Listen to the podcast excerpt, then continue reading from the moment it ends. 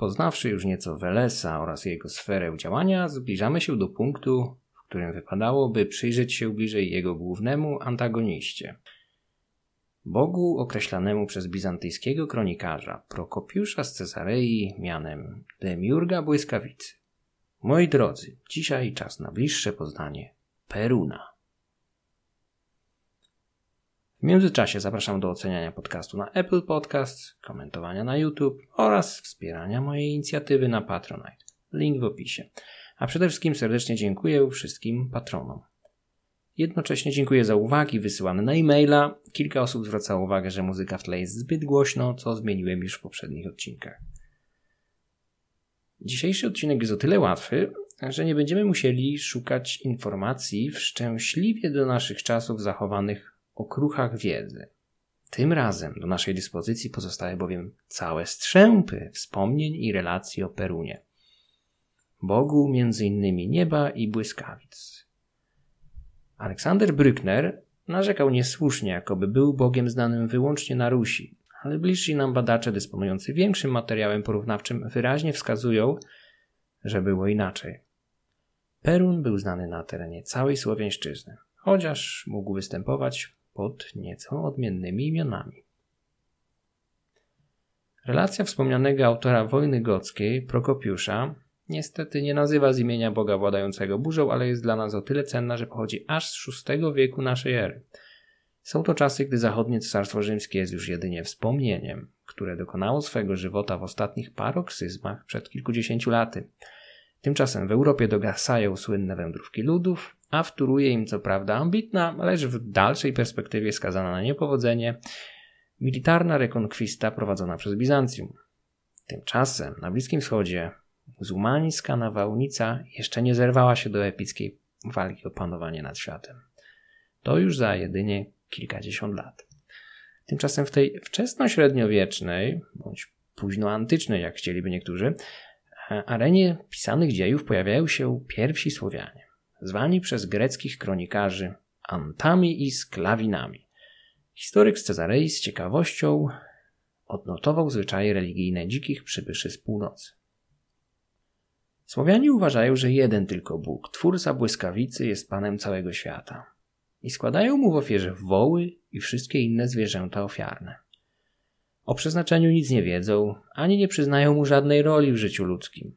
Lecz kiedy śmierć zajrzy im w oczy, czy to w chorobie, czy na wojnie, ślubują wówczas, że jeśli jej unikną, złożą Bogu natychmiast ofiarę w zamian za ocalone życie, a uniknąwszy, składają ją jak przyobiecali. I są przekonani, że kupili sobie ocalenie za tę właśnie ofiarę. Oddają także cześć rzekom, nimfom i innym jakimś duchom. I składają im wszystkim ofiary, a w czasie tych ofiar czynią wróżby. Prokopiusz przekaże nam jeszcze, że Słowianie wiodą twardy żywot, są stale okryci brudem niczym Massagetowie. To zbiorcze określenie koczowniczych plemion z Azji zalewających wówczas Europę. Żyją także w czymś na kształt quasi-demokratycznych komun, zarządzanych nie decyzją jednostki, lecz uchwałami rad i wieców. Symboliczna relacja Prokopiusza jest pierwszą z serii mówiących o Bogu błyskawic. Panie nieba. Z czasem pojawią się kolejne, a większość będzie brała swój początek z Rusi. W powieści minionych lat mnicha Nestora mamy wzmianki o przysięgach ruskich składanych w X wieku podczas zawierania traktatów z Konstantynopolem – są to pierwsze poświadczone relacje pisemne zawierające imię Perun, na którego zaklinał się książę razem ze swą drużyną. Mocne wpływy skandynawskie spotykane na Rusi Kijowskiej kazały badaczom utożsamiać Peruna z pochodzącym z mroźnej północy Torem, bogiem burzy i błyskawic. Jest możliwym, że skandynawski Thor nałożył się na już istniejący kult gromowładnego bóstwa Słowian – Wikingowie generalnie byli znani z łatwości w przyswajaniu sobie lokalnych kultów i łączeniu ich z własnymi. Nie mam żadnych podstaw, aby podważać podobieństwo obu bóstw, tak często wśród ludów indoeuropejskich. Powieść minionych lat wspomina Peruna nie pod jednym, a pod sześcioma odrębnymi datami, co jest zrozumiałe, jako że latopis ma charakter kroniki. Interesujący nas władca błyskawic pojawia się kolejno pod 907, 945, 971, 980, 987 oraz 989 rokiem, co czyni go całkiem częstym bywalcem staroruskiej rzeczywistości, z której wyruguje go dopiero energiczna i podszyta groźbą przemocy chrystianizacja zainicjowana przez Włodzimierza Wielkiego w 988 roku. Perun nie zniknie jednak wraz z latopisem Nestora. Spotkamy go niejednokrotnie, m.in. na kartach licznych tekstów cerkiewnych, takich jak Słowo świętego Grzegorza, Słowo Jana Złotoustego, Słowo jak poganie kłaniali się idolom oraz w licznych apokryfach i późnośredniowiecznych biografiach poświęconych szczególnie Włodzimierzowi, ojcu chrzestnemu Rusi. Samo imię Perun nie pochodzi od rzeczownika piorun, jest wręcz odwrotnie. Jedno z określeń błyskawicy wzięło swój początek od tego właśnie teonimu. Lingwiści widzą w prasłowiańskim perunie tego, który uderza. Pochodną prasłowiańskiego per, znaczącego tyle co uderzać, jest obecny ciągle w języku polskim wyraz prać. W domyśle oznaczający bić, uderzać, chociaż z czasem dorobił się innego znaczenia związanego z czyszczeniem odzieży. Należy jednak zauważyć, że dawne pranie odzieży w świecie bez automatycznych pralek, wybielaczy i proszków do prania było ciężką fizyczną pracą, a usunięcie brudu wymagało długotrwałego bicia odzieży z użyciem tzw. Tak kijanki. W potocznym języku polskim ciągle spotykamy się z archaicznym rozumieniem prania jako bicia, na przykład gdy chcemy powiedzieć, że spierzemy kogoś na kwaśne jabłko. Wśród naszych sąsiadów ludy bałtyckie czciły swego Perkunasa, wśród Prusów spotykało się Parkunsa. Ludy dawnej Łotwy mogły modlić się do Perkuonsa. Nawet dawniej Finowie zapożyczyli od sąsiednich plemion tę nazwę dla swojego boga Ukko, którego obdarzyli dodatkowym imieniem Perkele. Co ciekawe, wyraz Perkele do dzisiaj funkcjonuje w języku fińskim jako określenie diabła i ciężkie przekleństwo. Jeżeli spojrzymy jednak szerzej, znajdziemy bóstwa o podobnym imieniu i przymiotach nie tylko wśród bliskich Słowianom Bałtów, ale także wśród starożytnych Hettytów zamieszkujących Azję Mniejszą w czasach biblijnych, gdy Bliskim Wschodem targały apokaliptyczne jak na owe czasy konflikty egipskich faraonów i chetyckich królów, starcia na miarę dwudziestowiecznych wojen światowych. Tylko, że na rydwanach. Wspomniani Hetyci czcili boginię Perunas, matkę kamiennego potwora Ulikumi który Aleksandrowi Gejsztorowi przypominał skandynawskiego Tora. Bliżsi naszym czasom ugrofińscy mordwini czcili Purginepaza, pana błyskawic. Perun był więc jednym z licznych gromowładnych bogów, z którymi łączono pioruny, skały i gaje dębowe. Ludy bałtyjskie w swoim folklorze jeszcze w XVII wieku łączyły dęby z gromowładnym bóstwem co nie oznaczało bynajmniej utożsamienia dębu z istotą z zaświatów. Już Mircza Eliade zauważył, że drzewo nie było nigdy przedmiotem czci samym w sobie, raczej to, co się w nim lub na nim zawierało. Słowianie wierzyli, że drzewa są swego rodzaju ołtarzami, poprzez które można nawiązać kontakt z bóstwami. Na nich również mieli odpoczywać goście z zaświatów, dusze zmarłych przybywające pod postacią ptaków. W kręgu kultur Słowian i Bałtów uderzenie pioruna uważano za zdarzenie sakralizujące każdy dotknięty nim przedmiot. Nieważne, czy było to zwierzę, człowiek, skała bądź budynek. Z relacji pewnych podróżników na Żmudzi z 1652 roku zachowało się wspomnienie żalu jednego z miejscowych przewodników, który ubolewał, że został oszczędzony przez piorun podczas takiej właśnie burzy. Ten sam człowiek znalazłszy spopielone siodło, z radością spożył z niego nieco popiołu, aby zdobyć długowieczność, odporność na choroby, dar wróżenia oraz zaklinania ognia.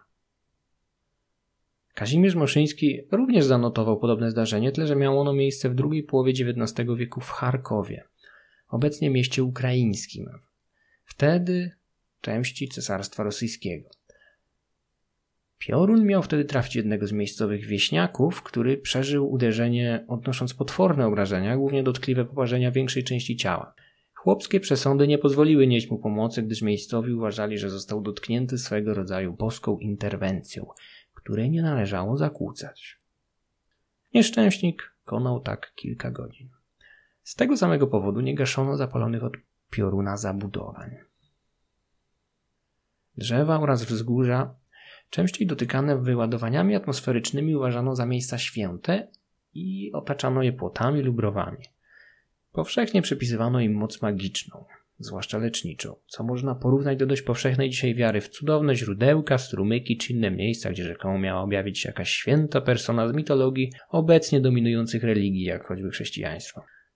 Na przestrzeni wieków z piorunami wiązano skamieniałe belemnity. To jest prehistoryczne głowonogi, które zwano strzałkami peru, perunowymi, wiążąc je błędnie z miejscem uderzenia pioruna ciśniętego przez Peruna, planetnika bądź świętego Eliasza. Ciekawą relację o lokalnych wierzeniach związanych z Bogiem Błyskawic i poświęconymi mu miejscami przekazał nam niejaki Hieronim z Pragi. Udał się on w XV wieku na Litwę, aby schrystianizować zachodnie płacie tego pogańskiego skansenu na mapie Europy. Jak wiemy bowiem, Litwa była ostatnim krajem wprowadzonym do grona narodów chrześcijańskich, co miało miejsce dopiero w drugiej połowie XIV wieku. Chrzest był jednak jedynie oficjalnym gestem elit. Przez wiele lat nikt specjalnie nie przeszkadzał pospólstwu w czczeniu dawnych bogów. Hieronim z Pragi zastał kraj, w którym czczono węże, święte lasy, w szczególności dęby, oddawano również cześć wiecznemu ogniowi. Gorliwy kaznodzieja w przypływie zapału, jakże charakterystycznego dla jemu podobnych, pozabijał węże, pogasił ogniska i pościnał najwyższe i najstarsze drzewa w lasach, zwłaszcza dęby, które miały być szczególnie miłe lokalnym bogom. Co wolno wojewodzie to wolno, ale że Hieronim wojewodą nie był, musiał się wkrótce z Litwy ewakuować, gdyż oburzona ludność udała się na skargę do księcia Witolda. Hieronim miał według nich zniszczyć dom Boży, z którego otrzymywano urodzaj, deszcz i dobrą pogodę, niezbędną dla przetrwania ludności żyjącej z roli. Książę Witold ulitował się nad poddanymi i skłonił zapalczywego kaznodzieję do opuszczenia swego kraju. Być może Hieronimowi nie w smak było pójście śladami Wojciecha zabitego przez Prusów 400 lat wcześniej. Relację z nieudanej wyprawy czeskiego duchownego przekazał nam Eneasz Sylwiusz Piccolomini, włoski humanista, poeta i późniejszy papież Pius II. W poszukiwaniach Peruna najbogatsze będą jednak, jak już wspomniałem, źródła ruskie, wbrew narzekaniom Aleksandra Brücknera, nie będące wcale jedynymi. Z gramowanym Bogiem spotykamy się w nich na przestrzeni 500 lat. Jeszcze z XIV-wiecznego słowa Grigoria, czyli słowa Grzegorza, dowiadujemy się, że Ininie po ustroniach modlą się do tego przeklętego Boga Peruna. Niemal 400 lat po oficjalnej chrystianizacji, albo nawet ponad 400, lud ciągle modlił się do dawnych bogów, na co powszechnie narzekali chrześcijańscy kaznodzieje. Pierwszym źródłem pisanym z Rusi jest słynna powieść minionych lat, nad którą warto się tutaj obszerniej pochylić. Sam latopis został pierwotnie spisany końcem XI wieku, ale korzystał ze źródeł wcześniejszych. W XII wieku ponownie przeredagowano powieść, stąd jest to źródło ciągle bardzo bliskie omawianym wydarzeniom, co nie zdarza się często w tym okresie historycznym. Latopis mnicha Nestora skupia się na osobie Włodzimierza, później nazwanego Wielkim prowadząc nas przez całe jego awanturnicze, brutalne życie. Ruski władca, ojciec chrzestny Rusi i święty, późniejszy święty, zwał się naprawdę Waldemar, gdyż jak wielu członków jego rodziny miał skandynawskie korzenie. Życie Włodzimierza zekranizował w 2016 roku Andrzej Krawczuk w średnio udanej rosyjskiej superprodukcji pod tytułem Viking, będącej dość wierną ekranizacją części powieści minionych lat. Co nie oznacza oczywiście, że film niesie ze sobą jakąś dużą wartość historyczną. Ogląda się to widowisko dość przyjemnie i tak jak wspomniałem, fabuła jest mocno oparta na latopisie Nestora, chociaż sam Włodzimierz musiał być postacią niezwykle barwną i charyzmatyczną, czego nie można powiedzieć o wcielającym się w niego aktorze. Ruski kniaź Włodzimierz zabił swego brata Jaropełka, który wcześniej z kolei przyczynił się do zabicia ich wspólnego brata Olega. Źródła mówią, że miał za życia 800 nałożnic, kilkanaście żon, nie uściślają, czy łącznie miał tych nałożnic 800, czy w jednym tylko momencie sporządzania relacji, co byłoby jeszcze bardziej epickim osiągnięciem. Swą pierwszą żonę zaś, Rognedę, porwał, zgwałcił i zmusił do zamąż pójścia. Panna miała obiekcje co do jego pochodzenia, które było delikatnie mówiąc drugiej świeżości. Włodzimierz był zwyczajnie bękardem. Ten władca w początkach swych rządów, jeszcze przed decyzją o chrzcie, starał się dokonać w sferze religijnej czegoś wyjątkowego w tym regionie, a mianowicie skonsolidować podległe plemiona poprzez stworzenie wspólnego panteonu bóstw. Którym poświęcono specjalne, święte miejsce w pobliżu siedziby władcy w Kijowie. I począł Włodzimierz panować w Kijowie sam jeden i wystawił posągi poza dziedzińcem dworskim peruna drewnianego, a głowa jego srebrna, a wąs złoty. I Horsa, i Daszboga, i Striboga, i Siemargła, i Mokosz.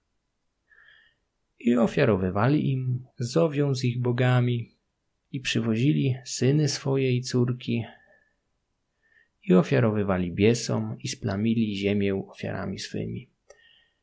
I splamiła się ziemia ruska, i to wzgórze. Fragment ten do dzisiaj spędza sens powiek historykom, religioznawcom, lingwistom i wszelakim pasjonatom tematu, analizując imiona bóstw, każde jedno i wszystkie z osobna. Do dzisiaj nie wiadomo, czy na pewno Siemargu to jeden bóg, czy też może dwóch. Siem, Irgieł? Czym zajmował się tajemniczy Daszbok? A Hors? Stribok? Tylko w przypadku Peruna i Mokoszy ilość znaków zapytania jest nieco mniejsza. Wymienienie Peruna jako pierwszego na liście często jest odbierane jako przyznanie mu również pierwszego miejsca w Panteonie, co byłoby zrozumiałe, biorąc pod uwagę, że w przeciwieństwie do większości pozostałych bóstw pojawia się na łamach powieści minionych lat kilkukrotnie, szczególnie podczas wspomnianych już przeze mnie traktatów pokojowych z Konstantynopolem, gdy na Peruna kleuli się wojownicy ruskich kniaziów. Henryk Łowmiański sugerował nawet, że to Perun był jedynym bogiem Rusinów, pozostałe zaś teonimy dodali późniejsi redaktorzy latopisu.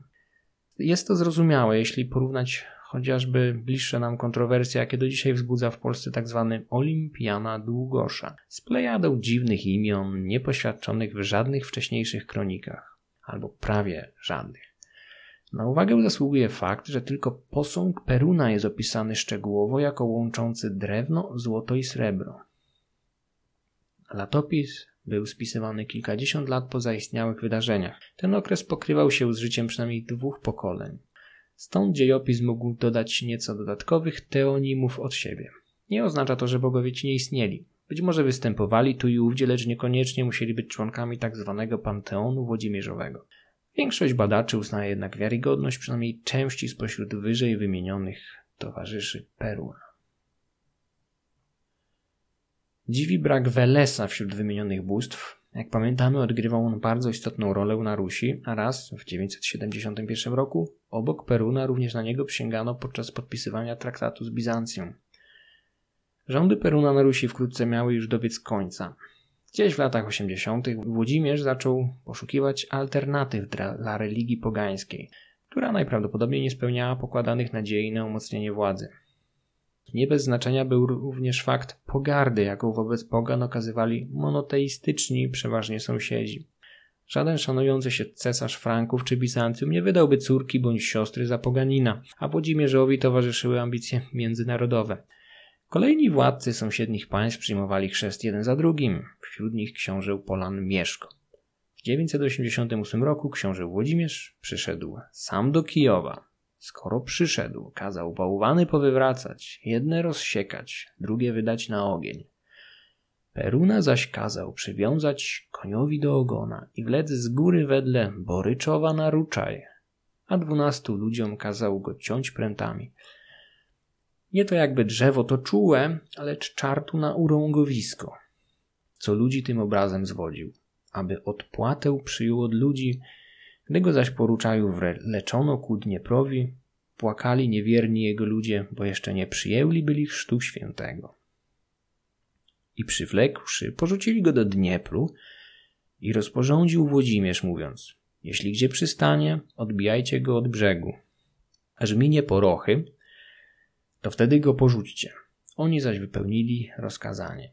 Gdy go opuścili, a on porochy przebył, wyrzucił go wiatr na mieliznę i stąd przezwała się mielizna perunowa, jak się i do dziś nazywa.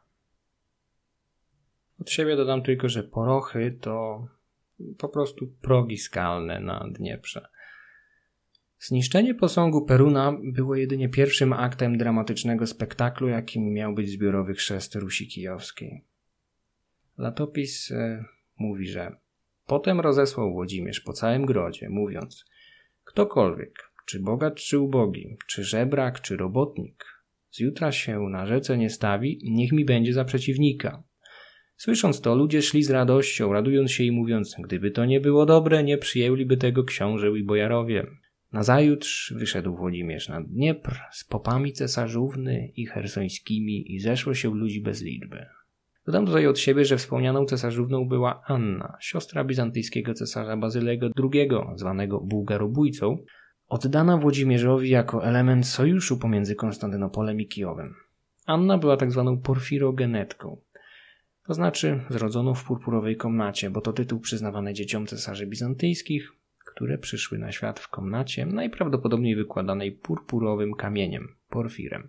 O małżeństwa dynastyczne z takimi księżniczkami zabiegała wówczas cała Europa. Najczęściej bez skutku.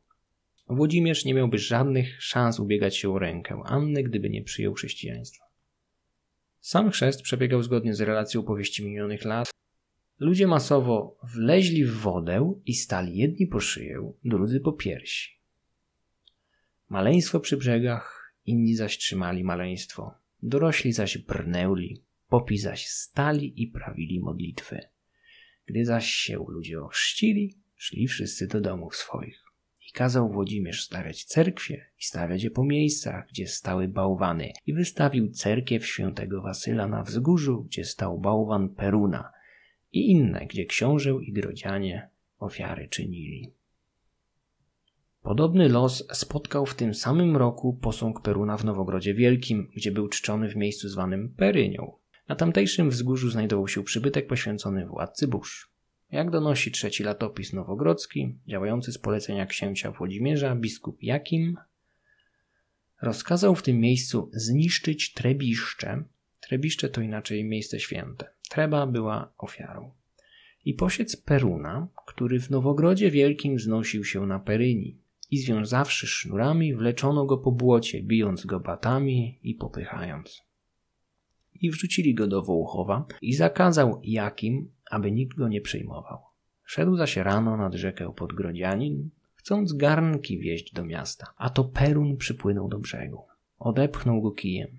Ty, powiedział, Peruszycu do sytości jadłeś i piłeś, a teraz popłyń precz. Płyń ze świata, potworu.